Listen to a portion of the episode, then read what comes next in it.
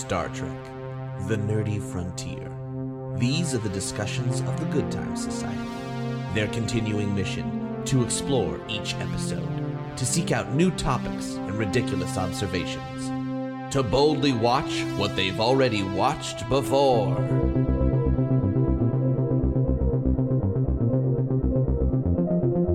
All of it. All of New Trek is great. And Yeah. Anyone who disagrees is just sour and Anyone who disagrees Anyone is who just sour. disagrees. No, It's no. just My mom said that Picard Okay. is a little too old for them to have done the reboot. whatever. Whatever. Oh, wow. Whatever, you're fighting just words for my sour. It's great. I love having new content and new Star Trek content, and this is a great time to be a fan. Awesome. Well, yeah. Well, and I believe they mention actually even one of the characters comes back in this, right? Ma- Isn't Maddox referenced in Picard? We'll get into that. Well, this How is a does an class- episode start? This is a classic episode, uh, "The Measure of a Man." It is uh, one of the most highly regarded episodes, I think, of TNG. It's the episode where Picard must prove Data is a sentient being with rights and freedoms under Federation law. Stop. You're already getting teary-eyed just with the synopsis. Yeah. Yeah, I didn't actually like cry, cry. I just loudly wept. You know, I definitely had a few moments of like, oh, yeah. I ugly cried. oh, Like, really? Ugly. I was in a mood. I think I'm not in a mood. I think I'm in a super focused mood. But I did uh, like have audibles that were like, ugh. Yeah. Well, did it start out with Various more of a uh, a turned on uh, noise from you because we got an O'Brien scene at the very beginning? Oh, he did. he got quite a cunning line, I might say. He opens up with "Time to pluck a pigeon" when they find Right. out that Data is inexperienced at poker and only knows the rules, uh, you know, by having read them. Ah, so that means like roast a noob. Right. Roast a noob, yeah. The exactly. the more common colloquialism, yes. yeah. But uh, I think this is the first time that we've seen the poker table, right? This is our For- first Yes. poker scene, I believe. Yeah. I've never So- seen one before. This will this will become an ongoing thing for next general Is Well, the, you would think. round the poker table? this is how men bond. I guess. Yeah, and we get to learn a little. Actually, did we not see Riker bluff earlier in something, or am I making that up? That sounds right, but it all gets jumbled up. yeah, same, same. It gets jumbled for me too. But yes, poker. this is, I believe, the first poker trope that we see because, as Xander mentions, we do see it more with other characters, uh, specifically Riker and like I think Worf and definitely Data too, because Data gets better at poker. Well, I'm not great at poker either. In fact, I, am notoriously bad at poker. Um, but I, I wanted to talk about, too, the ending of that scene because was the joke that Pulaski could, like, school all of them? She knew That what she, yeah, knew- like what did she say? what The she axe man, the man with the axe takes all. That's like some I have weird. no I don't know idea what what any of that means. I think that I should look it up. She's so good at poker. Oh, now do you respect Rebecca? right? Uh, I think that because she's amazing. I think that's a made up thing, but it's Okay. made up to the point to where you still get it, which is that she's a she's a Yeah. hidden pro. She's a shark, right? Yeah. She almost had my respect for half a second, but a real shark would wait Wouldn't until they revealed. won a hand to reveal. Yeah, no, she wouldn't do it after the first hand. That's Yeah. not true. She uh, sets she sets the trap, but or she sets the trap after like having pl- folded. She folded. I the first hand. fold. gotcha. I fold. Also, I'm really good at this. So yeah, we have a, an interesting little poker scene. Data's wearing a visor, which uh, it looks like kind of like a half a dinner plate right now, but he eventually wears a poker visor, like a, an actual green one, Yeah. like you would see later on. But um, yeah, so we learn that Data wants to like understand human interaction, and this is also uh, also setting our scene for Data parsing information in two different ways whether it's the literal definition of how to play poker and then it's the social definition of how to play poker which he learns in this first scene Mm. I also had the thought of this was a pretty long cold open because we had not only this poker scene, but then we cut away to another scene before we see the opening. So it's still the cold opening. Another weird teaser break where Picard is on board the starbase that they just went to, and he recognizes this woman across the lounge, and he goes up and talks to her. Her name is Philippa Louvois. Who is an extremely short actress that they framed in such a way so you wouldn't think that she was short for some reason. That's a really interesting They point, shot Becca. Yeah. up their noses because Mm-hmm. when he was on the stairs and she was at the top of the stairs, they were the same height. And then and then they like tried to hide it. She's short. We get it. It's fine. I don't think most people would notice that though. I'm glad you Yeah, pointed I that didn't out because really I- notice that. Yeah, I like think she's you're under right, five Beck. foot. She was extremely short. Wow. Uh, shooting shooting low, uh, shooting from the low angle also kind of gives them a little bit more stature as well, and gives them a little bit more power. And that shot definitely did with the Enterprise kind of hovering in the background too. Uh, but that And that, that, trailer ended. lighting, that glowy backlight, There was a lot of that. ethereal. Yeah. Yeah, uh, and that uh, that scene pretty or that teaser pretty much ended with like uh, him th- him having said, "I'd rather like have." Busted a chair across your teeth or something like that. Well, what was the I phrase? think what you're forgetting is that Philippa Louvois prosecuted him in the Stargazer court martial. And I went Right. back just to recap for myself Wow. the Stargazer episode, and that was where we first learned of the Picard maneuver, mm-hmm. which is when Picard ordered a jump to high warp. So the Ferengis thought for a second that there were two ships and they didn't know which one to fire on. Do you fire on where they left in warp or where they're coming into warp? They fired on where they left. Ha, those stupid idiots. Now the Picard maneuver wouldn't work because it's popular and everyone knows shoot at the new one appearing. But at the time, these Ferengis had no idea, and he uh, was able to destroy the Ferengi vessel, but it also destroyed his ship, the Stargazer. I am And it seems so like she didn't go impressed. easy on him. You are amazing and incredible, and I am constantly impressed by you. 'Cause I took my focus Whoa. pill today. The Star Trek fandom is so lucky to have you in it. wow. Okay, that was a really big compliment. yeah, no, but you're absolutely right. Yeah, on all fronts. yeah. Stop. And so Picard and her, uh, sorry, Philippa, uh, have a kind of icy. And P- Picard, you mean that pompous ass who's a damn sexy man? yeah, damn sexy. sexy.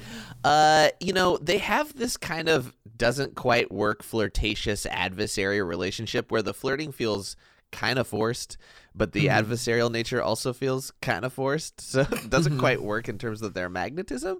But that said, uh, we get the point, which is that they don't really like each other, but they still respect each other. Um, and we go on board the um, Enterprise along with this new guy, Bruce Maddox. Yes. Well, also we got to see a cool admiral uniform. oh yeah, the admiral. Yeah. Okay. So I really appreciate Xander how you keep pointing out different um, wardrobe options because I do forget 'Cause to I highlight. love that. I know, and I I don't always appreciate that as much, but I do as soon as you bring it up. So can you do you want to talk anything about uh, the admiral? This outfit? Yeah, this admiral uniform was I don't think anything we've seen before, but it was a cool sort of cross section of the TNG uniform with the gold uh, sort of lame embalming, I guess, around Embal- the, uh, the embroidery. edges. Embalming. Embroidery. Piping? I would love don't know. Yeah, piping. Bruce Maddox to get embalmed. Yeah. Anybody that messes with data is on my shit list for Right. life. I don't care if you come around. Well, let's get. Doesn't matter to me. l- well, what if it's justified that you have to come at data? Right? What if you're Good poker duty bound? What if it was someone your job? implanted their brain into his data. No, because if you don't, then they're inherently guilty. You're, you're coming up the Riker conundrum. Ah, You've got to dunk on Riker data to save number data. two. yeah. the Riker Gambit. Uh, God, what a precarious position. But before we get to that, we got to set up Yeah, let's explain this. why so Riker has to make this difficult decision. Bruce Maddox is a science officer, denoted by his blue uniform. Yeah, Uh, right. You call that science? You'll never be Dr. Soong. Wow. That's true. well, we'll find.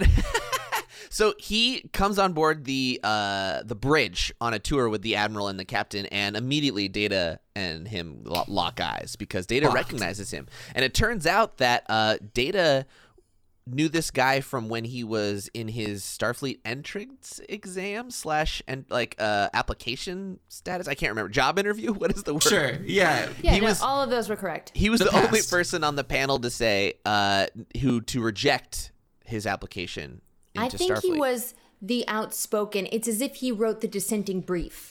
yeah, there there was go. two factions, Yeah, and yeah. he was the head of that faction. There you Yeah. go.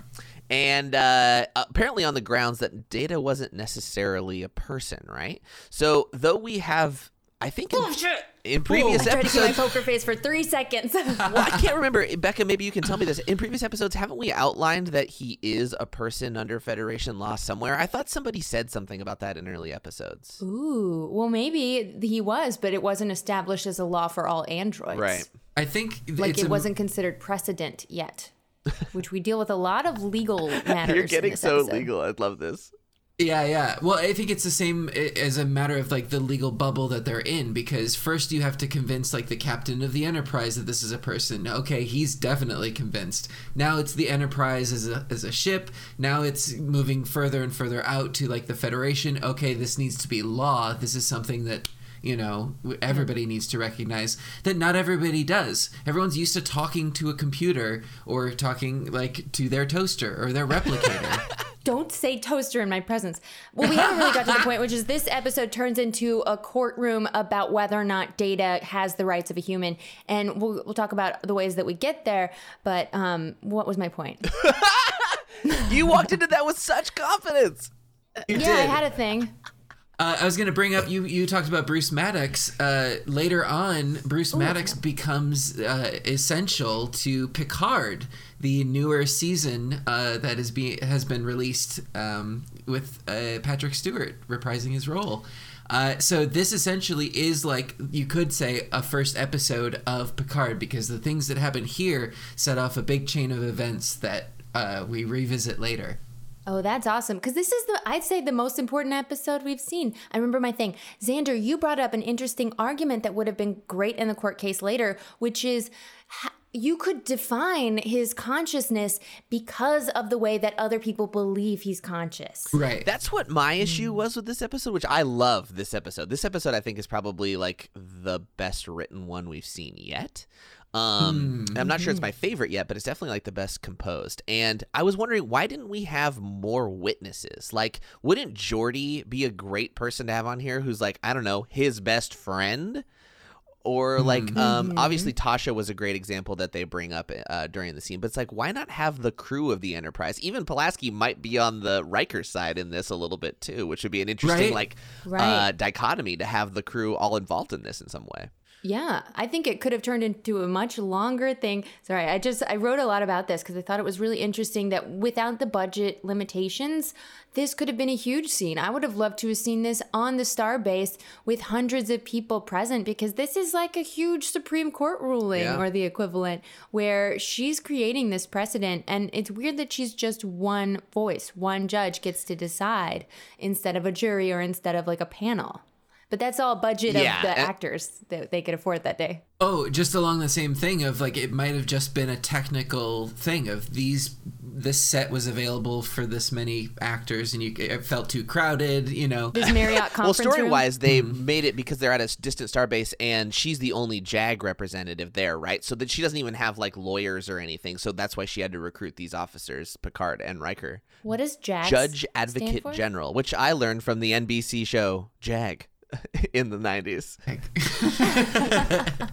uh, highly recommend. Uh, and Yeah. like, it's funny you guys mentioned the set. Do you guys recognize it? no. It's a redress of the battle bridge.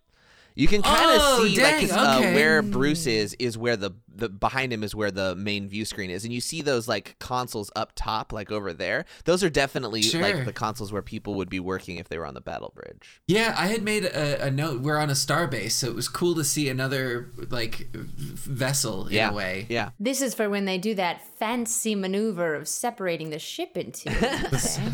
Yeah, um, but uh, with this, I think uh, too there there had to be a way to shoehorn this to not be a big Supreme Court ruling thing because that would have been impossible and outside the scope of where they were going. So I think it was really clever of them to sort of okay, we need it not to be on the Enterprise because it needs to be an enemy that's not among us, but we want to feature the actors that we have. So let's make among us. Uh, Riker is you. sus. Uh, so let's make Riker be the one that has to like fulfill his duty because that I think that's creating conflict and makes it more interesting. If they That's a had very all of, point. of anybody available, then they could just pull in people and mm-hmm. and whatever. Yeah, that's So true. I think the structure of these limitations makes it believable that this argument and case could have happened in this way. Otherwise, you're right. It's unbelievable that something like this would be decided in this way. Well, let's dismantle the order of scenes so we can get to how Riker had to make this decision. Do you see what I did there? Mm. Because Bruce Maddox thinks that he can just dismantle data and he barges in here and he says, Give me your android. I really like it when you dissect your jokes and just take it apart and You're welcome. look at the core issues. So after like Maddox declares his intentions and there's some confusion about like what Data's orders are and how he can resist, Data decides to resign. So he starts packing up his stuff and there's a really great scene in Data's quarters with Maddox where he marches in without asking uh, because this is not a person to him and he just starts reading through his stuff. Data calls him out. Is like, isn't it customary to do this? And I think I think Maddox even just ignores him. But they have a really great discussion just about like how Data fathoms things. And I I like that word fathom because it's Data can take in information, but what Maddox doesn't understand is how he processes it uh, and how he if he understands like subtext or anything like that. His data's fear that y- sure you can download all of the data bytes of my brain into a computer, but I'm not sure that it will be able to interpret the flavor of the information that I've given it, the things I've learned about games of chance, the things I've learned from my interactions and how I process those. I don't know if that can be stored in a data bit. And isn't that that flavor in between the information the definition of consciousness?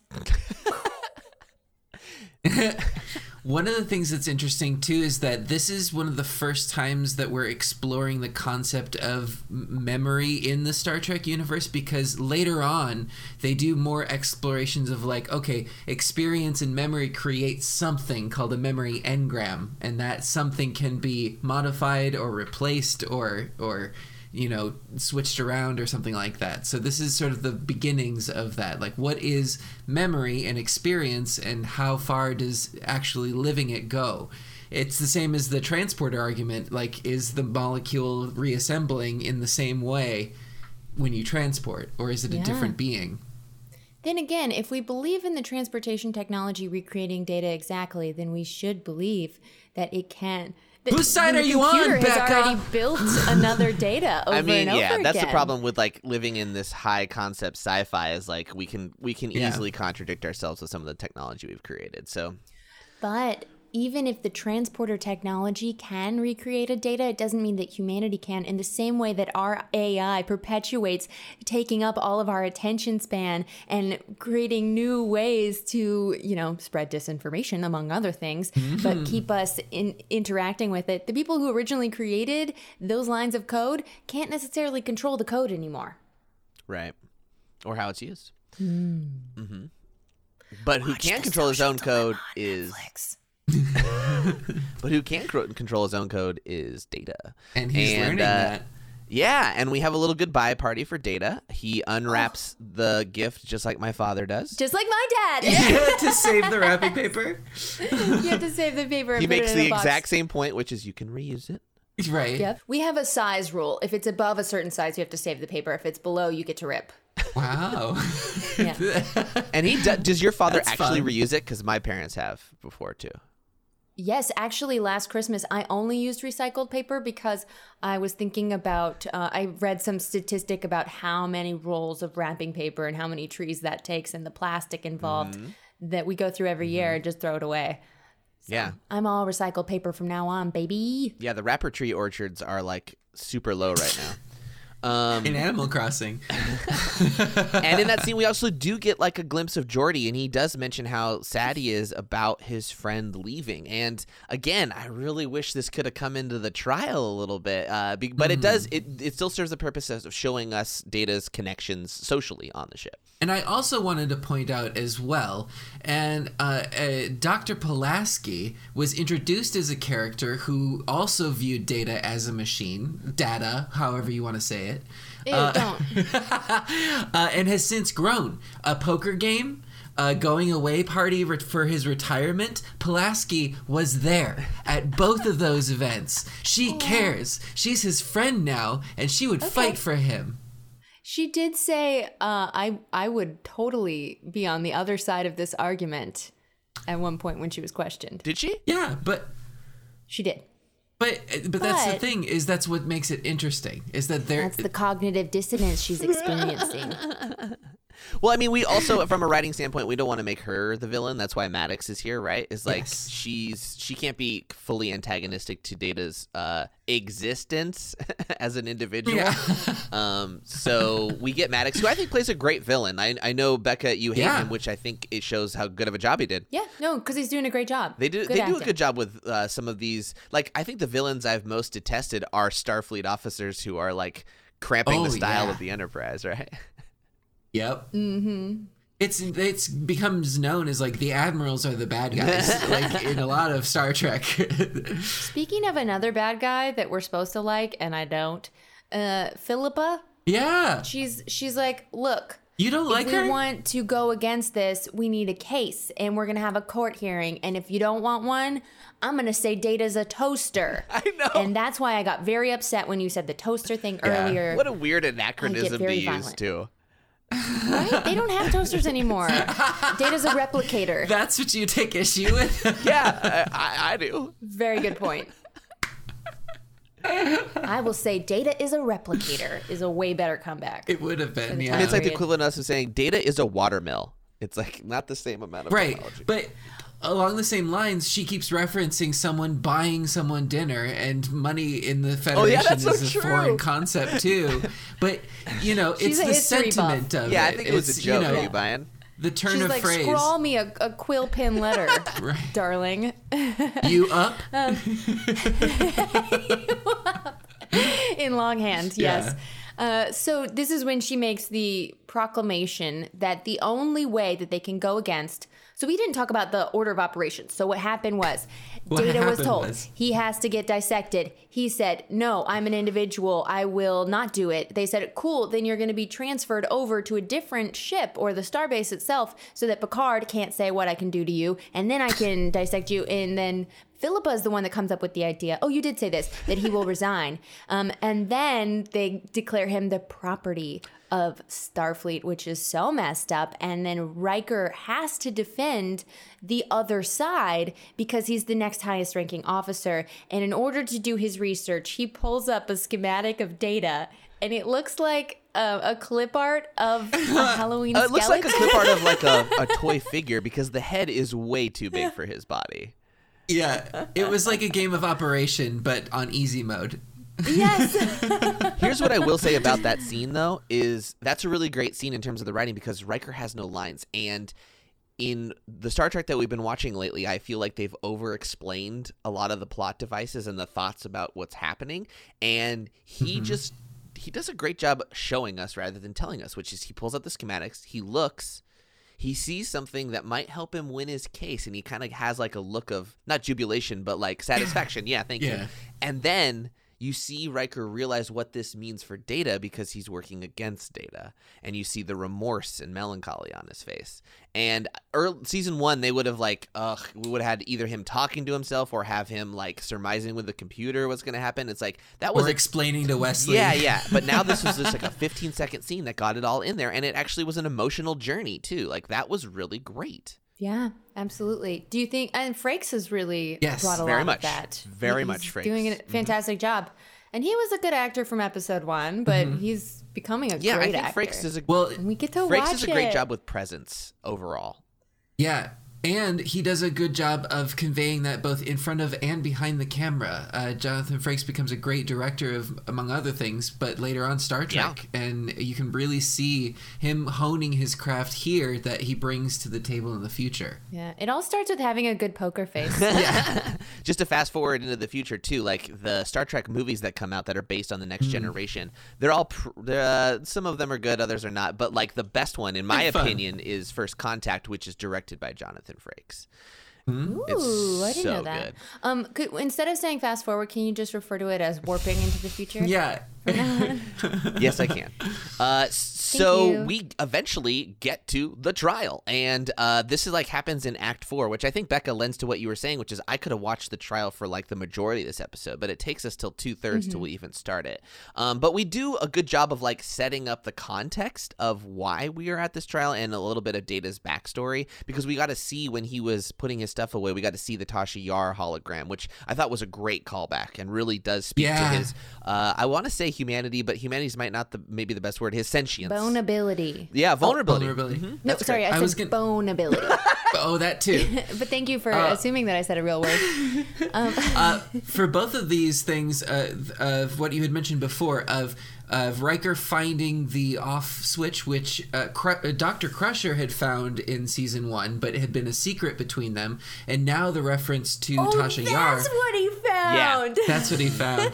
What do you think it Uh, was? and so the I didn't know. oh, okay. oh. I forgot.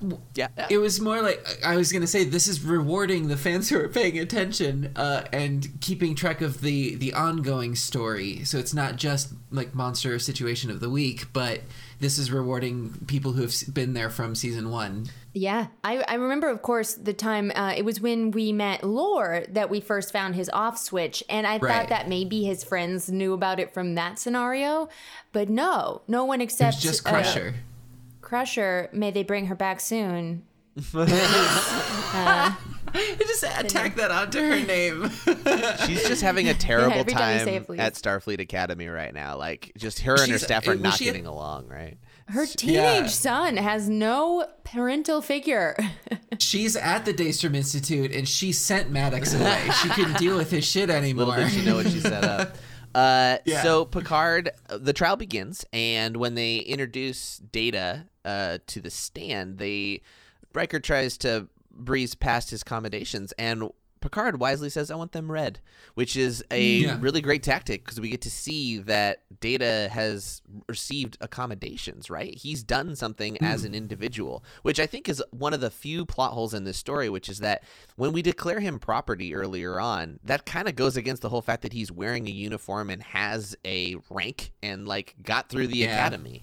I don't understand quite that justification, but they kind of need to breeze through it to get to the trial. Right. Well, uh, he that was just one order because Bruce Maddox said, "Actually, I got some judge somewhere who was elected because of his compliance, and you know, just sign this warrant that says, fine, you can own this Starfleet officer." Starfleet property, yeah. Frustrating. It's just what is their record? You know, how'd they get that? Well, position? Webster's 24th Century? Dictionary, 5th edition, defines an android, right? As a is Yeah. it I actually didn't write down the definition. Is it a robotic uh made to resemble a human being, a, an automaton. So this is something that I was actually confused about as a kid. I didn't know the difference between a droid, a drone, a robot, and android. But Anne, I I guess and of is- course we all do know. you know. but it well, kind Well, of. It's becoming real life. Yeah, and androids. uh, so is it anthropomorphic droid? Right, is probably what it stands Yeah. for. So uh, human-like in nature. So that's that's. I like that Webster's is still around in the 24th century. Right? I, I was like, call. It was sponsored. the dictionary was like, hey, could you just slip us in? yeah, right. It's going to be Wikipedia. yeah. And also, it'll pop up with like, a, please donate to Data's like. Please donate to. Wikipedia, though, everyone, because Yeah. they don't accept any advertising, and they're the one true source of uh, non-corrupted information that we can all share. Just um, unrelated to this episode. Go ahead and give money to Wikipedia, please. Thank you. Data's storage capacity is listed as 800 quadrillion bits. Uh, Amazon X-ray told me that equals 100,000 terabytes. So We're getting close. we're getting there. Yeah, yeah. He's gonna start leveling off. It Oh, I sounds like I think I got one of those. Yeah. you got a 100,000 terabyte drive, and she holds up a, like something the size of a book. I have my Nintendo Switch. What if you like I had one of those and Oh, you wait, pulled that's out two. an Android? yeah. Um, yeah. So Uh, Jake, that is a sex doll. Uh, what's the difference between a robot, a droid, and a sex doll? I don't. yeah, really. Uh, They walk into a bar. Consent, Jake. Well, speaking of hmm. consent, holy shit. Riker's cross examination. So Too far. Oh my gosh. Well, this was a big move, and I I have mixed thoughts on this. So first off, Yeah. we talk about his mega strength, is what we call it by I guess the legal definition. Lots of creatures a lot have mega of strength. beings have mega strength. Vulcans have mega strength, Yeah. for instance. Yeah. Yeah. So we I- you- it's- what was the point of have- that? Because I think that they have to quantify that as an ability that other other beings could But have. what was the point of have- that in the trial? I mean, like, why show him Just bending? to prove the non-humanity of him. Like, what being could possibly bend this? but that that's what Picard said was lots of beings have it, therefore he is a being. Well, don't try too hard to find logic because Frake's job here, or um, Riker's job here, is to look like he's trying his hardest and also throw softballs. See, that's what I was wondering because he's not supposed to do that. She's uh, Philippa specifically Right. said if you sh- sh- if it looks like you're throwing this, I'm just gonna call it right there, and we're gonna dismantle him. Well, it was just a big advertisement for LARPing foam that's really bendable.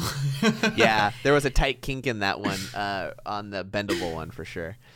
yeah. Uh, so Riker takes off Data's arm without asking him. Right. He asked the judge instead. Right. He apologizes. Uh, that was a really cool effect too, with the arm like moving when it was in Yeah. Riker's hand, and to show him that he's made of parts and he is a summation of lots of little parts. And then he does something that, like, I built thought, by a human, R- no less. yeah, yeah. But he uh, does something that I think crosses the line a little bit, which is without Yeah. Data's, uh, without notifying Data, he turns him off.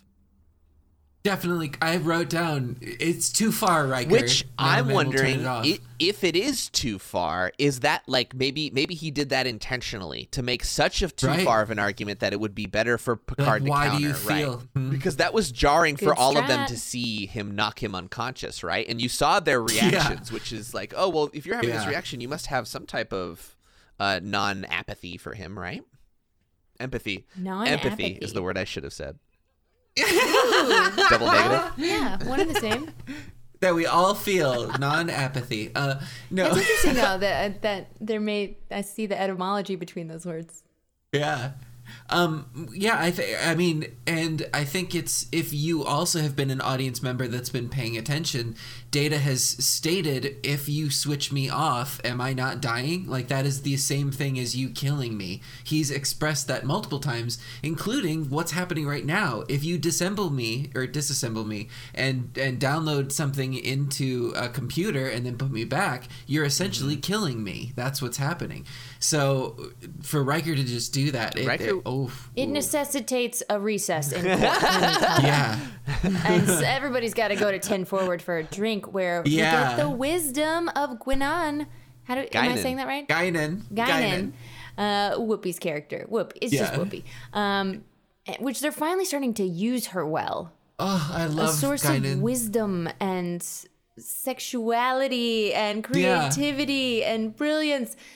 W- Not sexuality in this episode. We'll get to that. Not this episode, But, yeah. um, I, f- I feel like they've always used her well. Like I feel like her Yes. placement in general is like she they're pulling out the big guns when they need her, and she gets she's used really well in each one. yes, but they haven't used her enough. Yes, That's that's true. She's a infrequently point. used. Yeah, and her, she brings up an incredible point. I mean, Jake, you were about to say something and when I jumped in. So no, go uh, ahead, go ahead.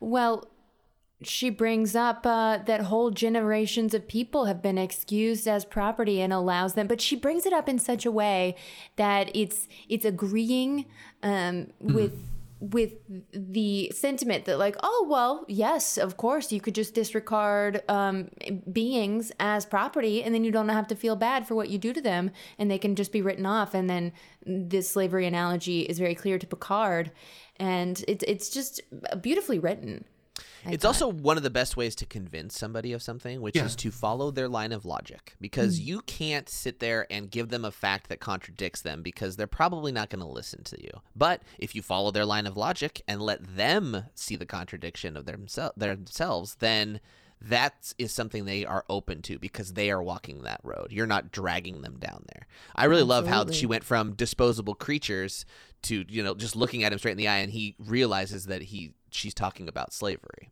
Oh wow! I, I forgot the the term. That's what I was looking for. Yeah, Yeah. disposable creatures. Oh, Yeah.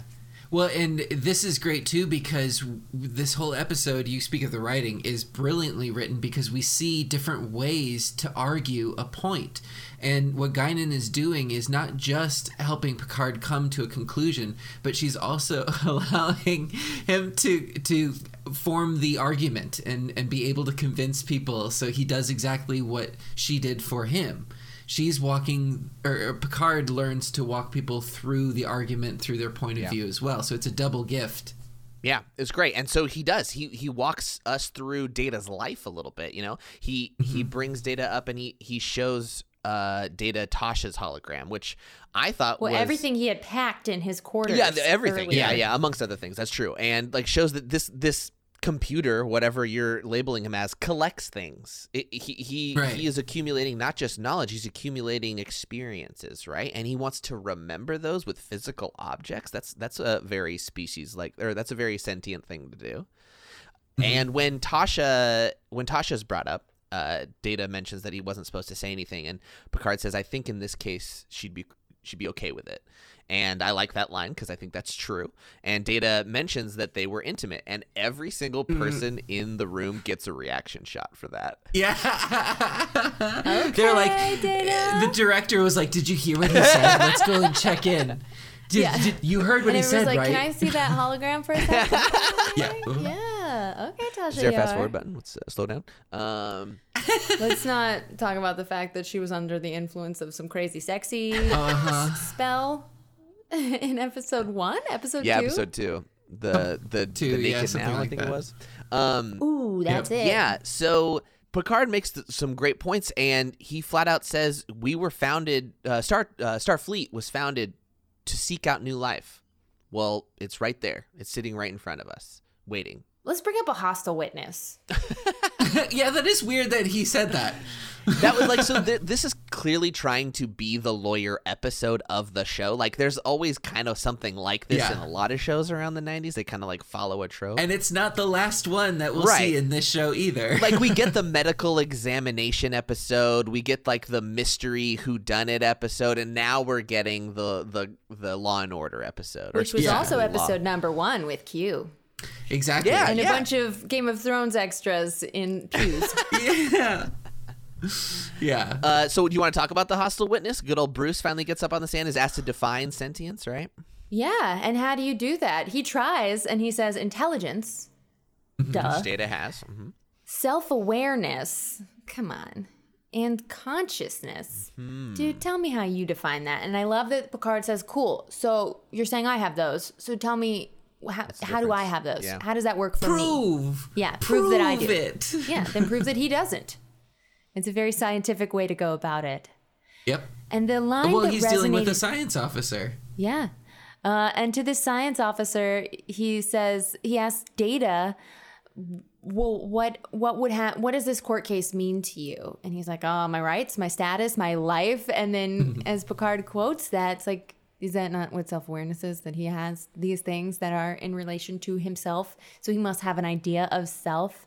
And basically, it almost comes out. I thought they were going to go here. It's like, do you like Data? Is this like a personal vendetta where you are mad because you can't He figure kind him of go there a Yeah. little bit. He says something along those lines of like, "Are you? Do you like him? or Are you fond of him? Or something like that, doesn't he? I Yeah, think that's says to, you like him. to show like, do you even regard him as different than equipment? Right? Is do you have a personal feeling oh, right, towards him yeah. in any way? Uh, he- Picard tops it off with comparing how Riker says how yeah you pointed out that Data was created by a human is therefore the byproduct of one, but we are all created by other humans, right? We're all just DNA. Ooh. so our And do our parents own us? Yeah, are our we their child- property uh, our- because we're made up of their DNA? yeah our children property, Yeah. and that kind of that seals the deal. I think is that that's kind of the final thing. You know what sealed the deal for me is the line if if we create your dream is to make thousands of datas. And if we do that, that will create a race of androids. And aren't we to be judged on how we treat a race? yes, we are. I have That to tell really you, powerful. I was already ugly crying by this point, and so Mm-hmm. I just was like, every line, it was just like, yeah, yeah, yeah, and it just. This was this episode had so much so many meaningful scenes that I didn't need a B plot and didn't even notice there wasn't one. Right. Like it was just it kept going and I kept being interested the whole time. In researching this, I also discovered that there is an extended version of this episode that has like an additional four, 13 or 14 minutes.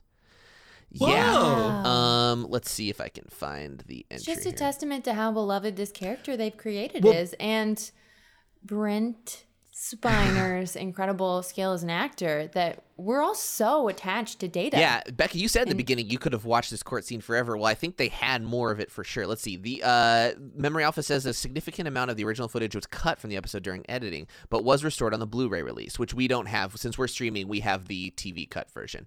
Um, the extended edition features a 57-minute version of the episode. The one we watched, by the way, was I think 42, containing approximately 13 minutes of restored scenes and visual effects. And they have a list here of all of the extra scenes that are in there.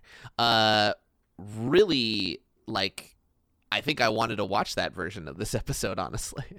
Yeah. Mm-hmm. Mm-hmm. But to your other point too, I think the reason we had the courtroom scene with this limited act amount of actors and then the others with the other actors, I think that served as the A plot B plot. We've got the main action happening on the A plot of the courtroom and the B plot are how everyone else is reacting and during the recess of the court and things like that. How how is everybody handling hmm. the the case in a way? Yeah, but it could feel like not enough if it were a different topic. But because we're all emotionally invested in the outcome of this court case, it's it totally changes the need for that B Well, plot. Becca, I also think that lends to your mm-hmm. idea that this should be like a bigger deal in the world of Star Trek. Like, I, I think Xander makes an excellent point that we can't have we can't feature other guest actor lawyers to do these roles. We want our main principal actors to do it. So that makes total sense. But like, this feels like it should be a uh, galaxy-wide verdict that should be broadcast everywhere about this. And not only is it super important philosophically, but it's super important personally for us because we all are such big data fans. Right. But that being said, we are uh, what is it like halfway through the second season and so there you have to consider the longevity of this too. One of the things that is the main pull of this character is this sort of confrontation that he constantly has of other people saying you're not human and him having to prove his humanity time and again. So if we decisively now say, "Oh, you are sentient, and you're a human," that effectively closes that argument or that storyline that we're going to look at in the future.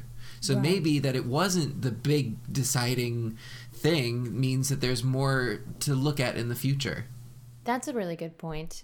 I just thought this was an incredible episode because I think it relates so much to the things that divide us as a culture of assuming mm-hmm. the other is not worthy or is not doesn't have the agency to think for themselves and is just, you know, a sheep android going along instead of like valuing other people's opinions and other people's worth. Totally agree.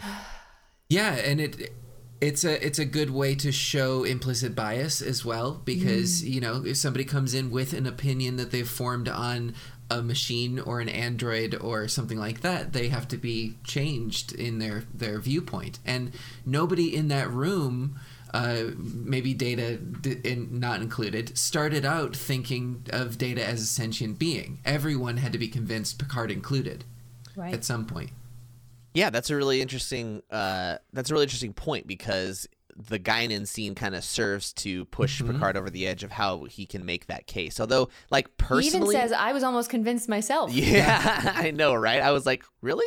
After yeah. after Riker did that, that gotcha. um, this episode, "The Measure of a Man," was writer Melinda Snodgrass's first television credit. Wow. yeah. So she, I think, let me see if I got this right because there's a few things. Uh, this was actually written during the writer's strike, and they were short on scripts because of it. And she submitted it, I think, blindly. I think she was like an attorney or something and wrote like a spec script, and this one made it in. wow Yeah, she had also done some well, other it writing. makes sense, like the law-based uh, episode. Yeah, right. Yeah, yeah. So it makes sense she was a lawyer. Um, so uh, she stayed on for I think later in the season and did a little bit of work as a consultant. But this was her first uh, episode on TV, which what a great one to like Wow. start. That's awesome. I knew the name Right? sounded familiar. I did a convention with her. Did you really? I did. She also wrote on uh, Wild Cards, which is another Yes. with George R. R. Martin. yes. That's. I was just gonna mention that. That's so funny. So you you've met her before. Uh, we've met, and Oh. uh, yeah, she's delightful. She's an incredible person. We got to spend some time. She was a guest of honor at a, a sci-fi convention that we were performing at as library bards. Wow. Oh, that's as soon as you said the name, I was like, "Uh, "What?" Yeah, Melinda Snodgrass is not a name you soon. yeah, I think it was one of the southern conventions, like Deep South Con. I think. Uh, yeah. Awesome. Very cool. Well, this episode was well regarded. It was nominated for the Writers Guild of America Award in the category of Best Episodic Drama. I don't think it won, but still. Uh, pretty, uh, producer Maurice Hurley said that this episode was stunning. That's the kind of show you want to do. It just worked great, everything about it, and it dealt with an issue in a very interesting way. I thought Whoopi's place was good in that. She is a wonderful actress. He is. Um, and a lot of a lot of people say this isn't really so much a data script as it is like a Picard script. Although I don't agree with that. I think it's like a mix of both because both of them have such powerful scenes and like powerful things to talk about in their respective dialogue. I think it's in everyone. I mean, Hmm. Whoopi's scene, as you just mentioned, like it's such an ensemble, and it's more about the subject and the plot. Normally, is not the most important thing, and in this case, it is. That's Hmm. Yeah. why it's so memorable. Yeah, they made the plot really interesting, and as opposed to having to find interesting things around it, right? Like there wasn't any action. There was no space stuff. There was no uh, it's really very. I don't even think there were visual effects, if I can think about it. Right? Well, so the outside the starbase and stuff, all of that was visually very cool. Don't worry, we got effects coming up in our next episode. yeah, That's true. Yeah, there was plenty of uh, cool design, but there wasn't like Yeah. anything flashy, and that didn't need it for us to really love this episode. Uh, but Where can I find some flashy episodes, you can find it next week. Thank you, Becca, on The Dauphin. That's right. Wesley falls in love with the new leader of a war torn planet. Wesley. Wesley. Uh oh.